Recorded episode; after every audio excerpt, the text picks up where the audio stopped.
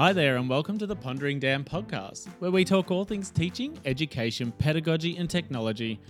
I'm your host, Danny Summerall, and if you're new to the show, make sure you leave a review and share with your peers. Connect with me on Twitter, Instagram, and YouTube at Pondering Dan, as well as at ponderingdan.com. Something I've really liked and admired about some of my teacher friends is that they challenge the way I think about teaching and learning. We all have opinions about best practice, and it's all too common to get comfortable with one way of doing things. This can hinder our ability to consider different approaches that may benefit ourselves as professionals, and most importantly, the development of our students. That leads me to introduce my first guest of this podcast, Bec Spink. Bec is a principal of Spensley Street Primary School in inner city Melbourne and is an award winning teacher and educational leader. I'm lucky to have known Bec since childhood and have been witness to the success she has had, and it's a real inspiration. Welcome, Bec. Thanks, Danny. What a lovely warm Oh, welcome. thank you. I'm excited that you're my first ever guest on this podcast. I feel very privileged to be your first guest. Thank you Oh, for inviting me. You are welcome. So, Bec, can you tell our listeners a bit about your education career and how you ended up where you are now? Sure.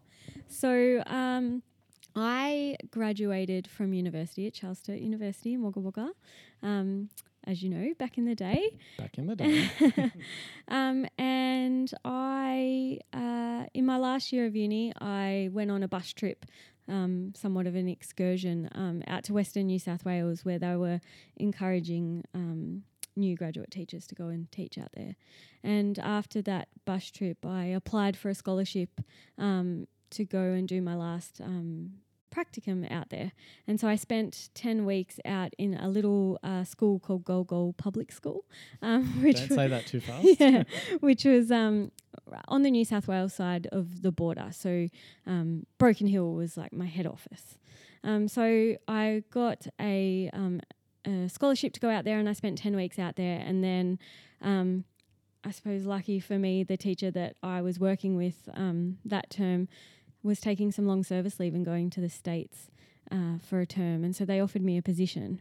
And then at the end of the year, they offered me another position. And then at the end of the, that year, they offered me another position. So I, I found myself um, spending a few years out uh, in far west New South Wales to start my career.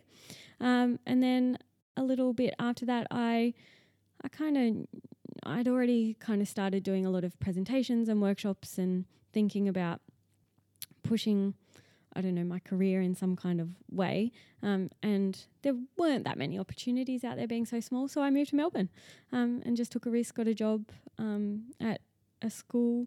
Um, I applied to just any school. I didn't really think about it. I just knew I wanted to get here and then kind of figure it out once I got here. And um, that was uh, 10 years ago, I think, now. Wow. And so I was a latecomer to the Melbourne education scene, um, but kind of found my way into lots of different networks and, and lots of different things quite quickly, I suppose. So, Mm.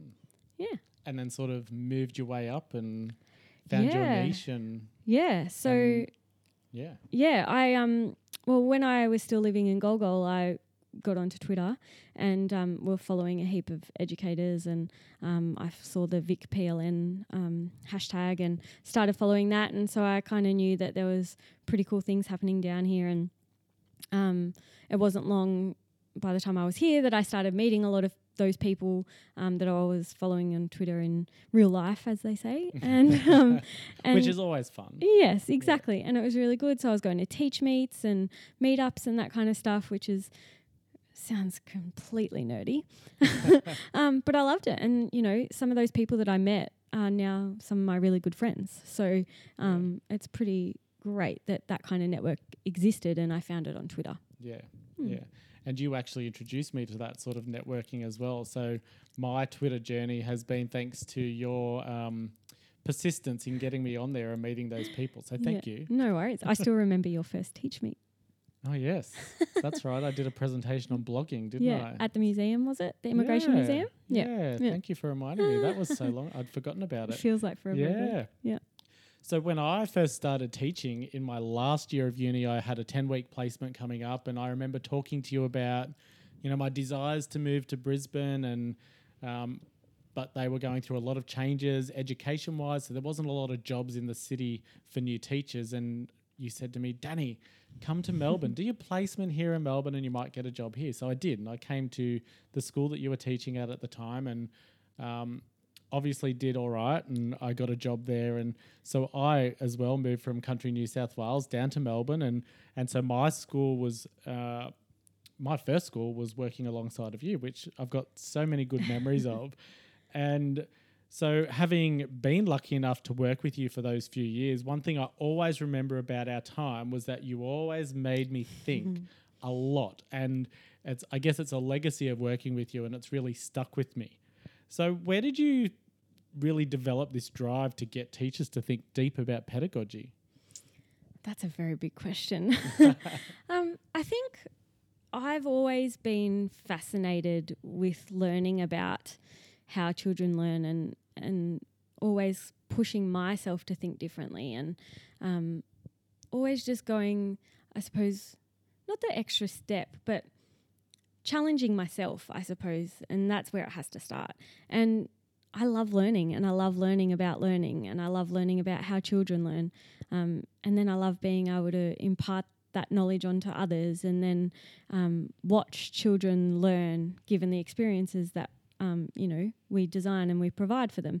So I think that um, having, I suppose, that philosophy and that belief um, in myself, therefore, I kind of felt some kind of obligation that it didn't matter who was working with me, whether they liked it or not at some points, um, you know, which could be a good thing and a bad thing. But that I was always just trying to make sure that we were doing the best that we could for the the children in our care because at the end of the day it comes down to them and um, I don't want to ever think that you know I haven't done enough.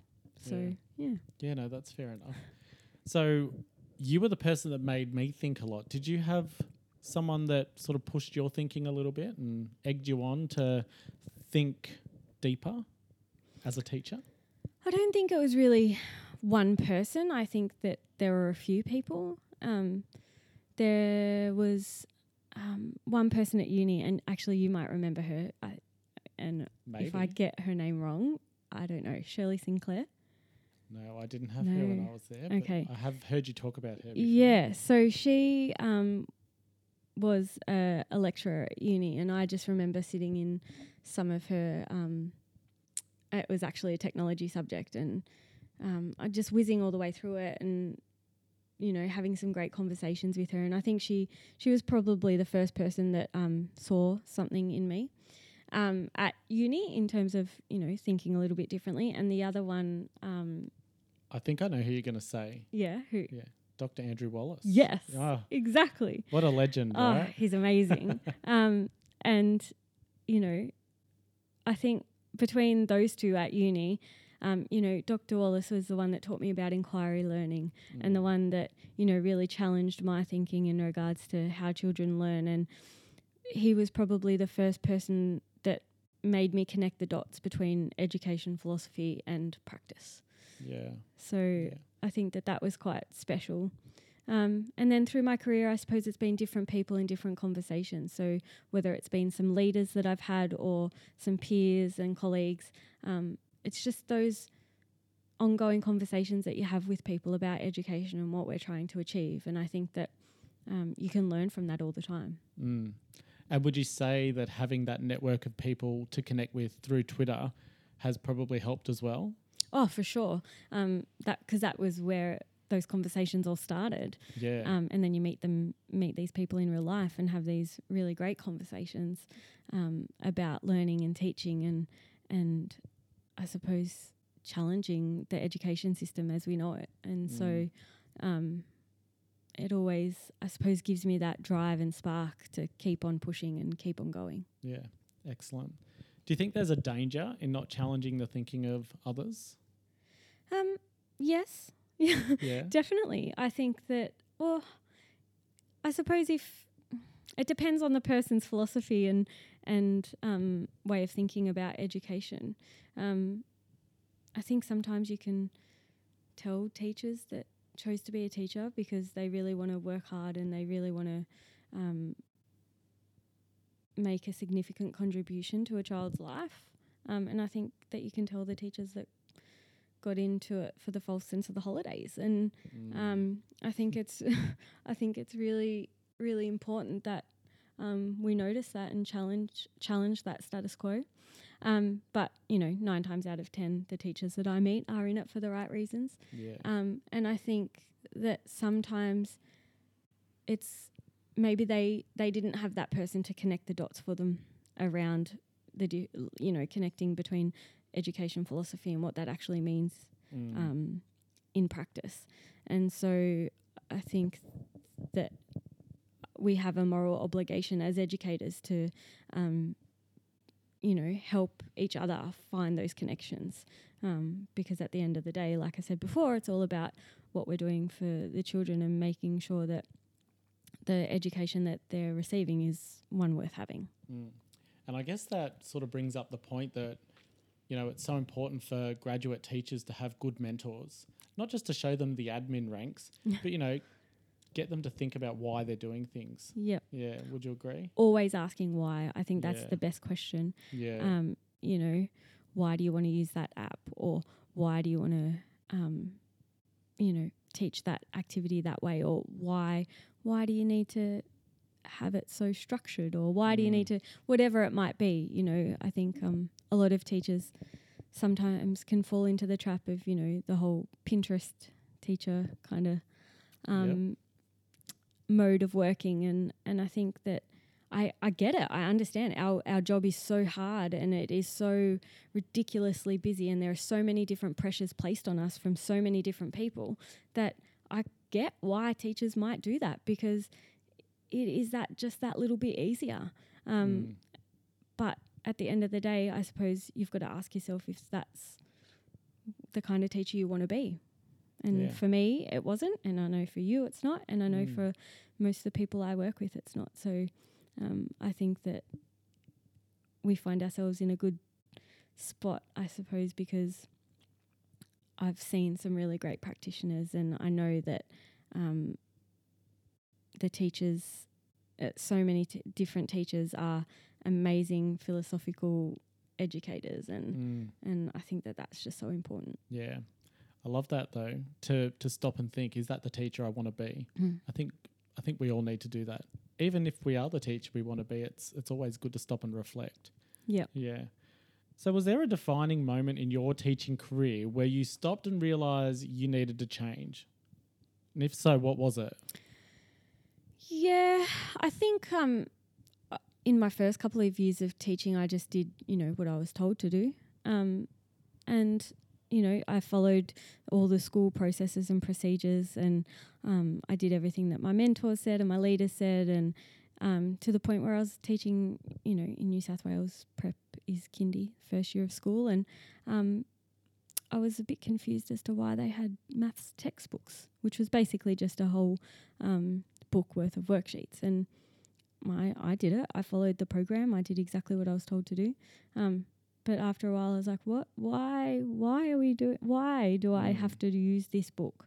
Um, so in the end, I found a way to basically I would teach whatever I was teaching, and then spend two or three minutes at the end, and we would all fill out the boxes together, just so you know. Of course, I wasn't ruffling too many feathers, but at the same time, I knew that I could go home and sleep at night because I actually taught children um, some concept, or you know, I was able to stretch their thinking rather than just teaching them how to fill in a box. Mm. Um, so I think that those kinds of experiences were the ones that were defining for me, where I was able to self-reflect and go, okay, Mm. right, something's not right here. It doesn't sit well with me. But at the time, I probably didn't know what it was. Um, so it's just come with Yeah. experience. Yeah. And I think that's um, really important. Yeah, that whole self reflection. Even if you do it for five minutes at the end of a day or at the end of a lesson for a few seconds, as long as you're thinking about what you've done and if you're happy with it, Mm. you know, Yep. because that will bring up the questions that you might not realize you had in you as well about what you need to change. Yeah, for sure. Yeah, because I think that was one of the early things, even when I first started university, was always reflect. Mm. And I think that was originally why I started blogging. Mm. Um, and maybe now, upon reflection, there's there was a lot of power in that back then for me. Yep. For me to get where I am. So, yeah, it's good. It's good to sort of find out these sort of things from other people, yeah. just to see if there was that defining moment, and you know, because I think we all have them.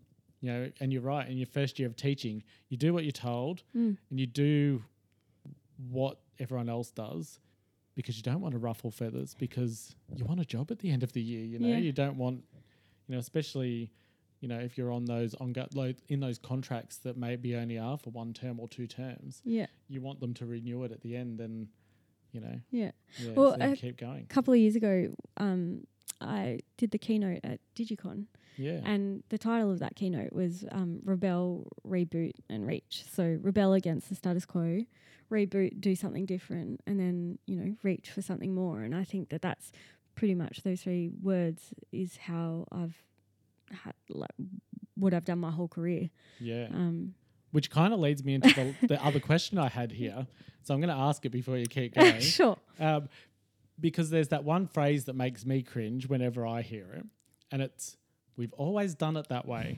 so, what are your thoughts on this as a teacher, or from a teacher or educational leader's perspective? Well, I, I know. I think the saying um, continues that it's the most dangerous phrase in the English language. Um, Mm. That phrase, and I think I agree with that wholeheartedly. Um, sometimes we've always done it this way is um, okay because it's it actually works, but sometimes and a lot of the time, especially in my experience, I've seen that it doesn't.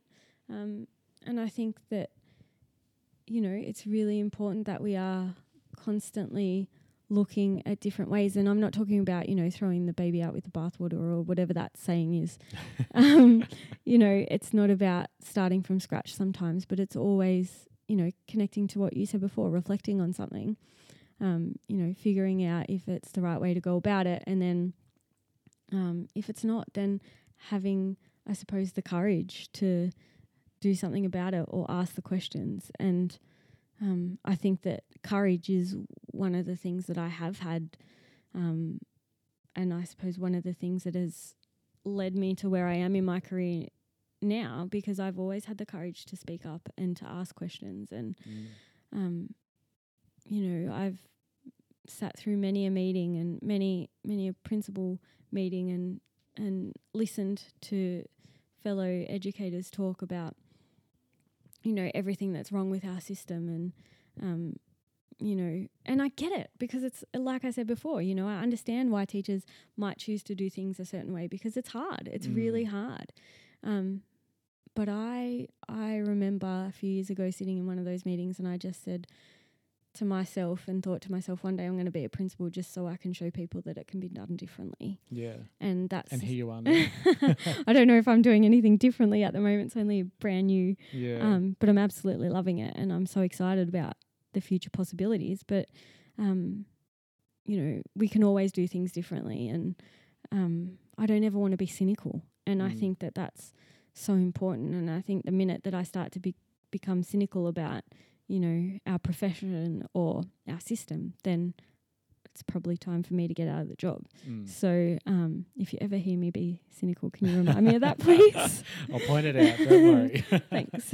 Uh, well, thank you so so much for being my first ever guest on the Pondering Dan podcast. Thank you for having me. Um, I'm very proud of oh, you and this ah, podcast. It's it's great you. work. Well Yeah. done. And likewise, it's been you know we've known each other for a really long time. A you very long time. Let's not even say the number, but you know, for me as well, uh, just watching you grow as a as a young woman and as a teacher and as a leader and the influence, the positive influence you've had on other teachers, not just within your immediate circle but globally, is just amazing. And you should be really proud of of how far you've come. You're making me blush. Oh, I know.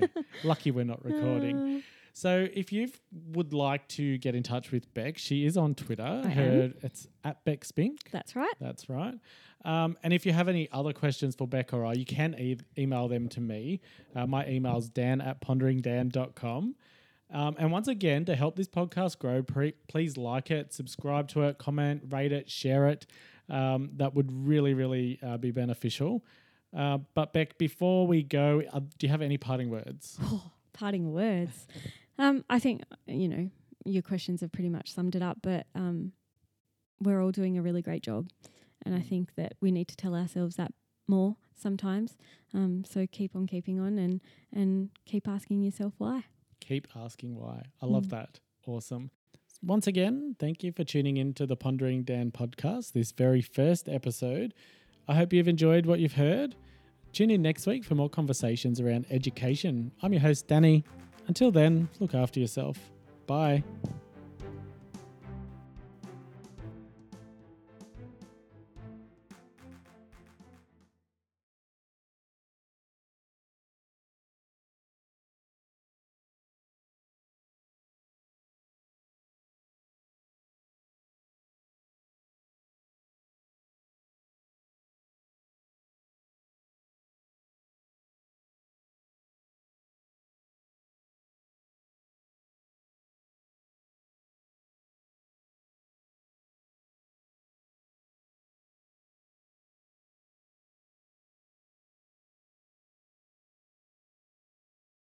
So thanks so much. Uh, until next time, everyone, I'm Danny. Bye.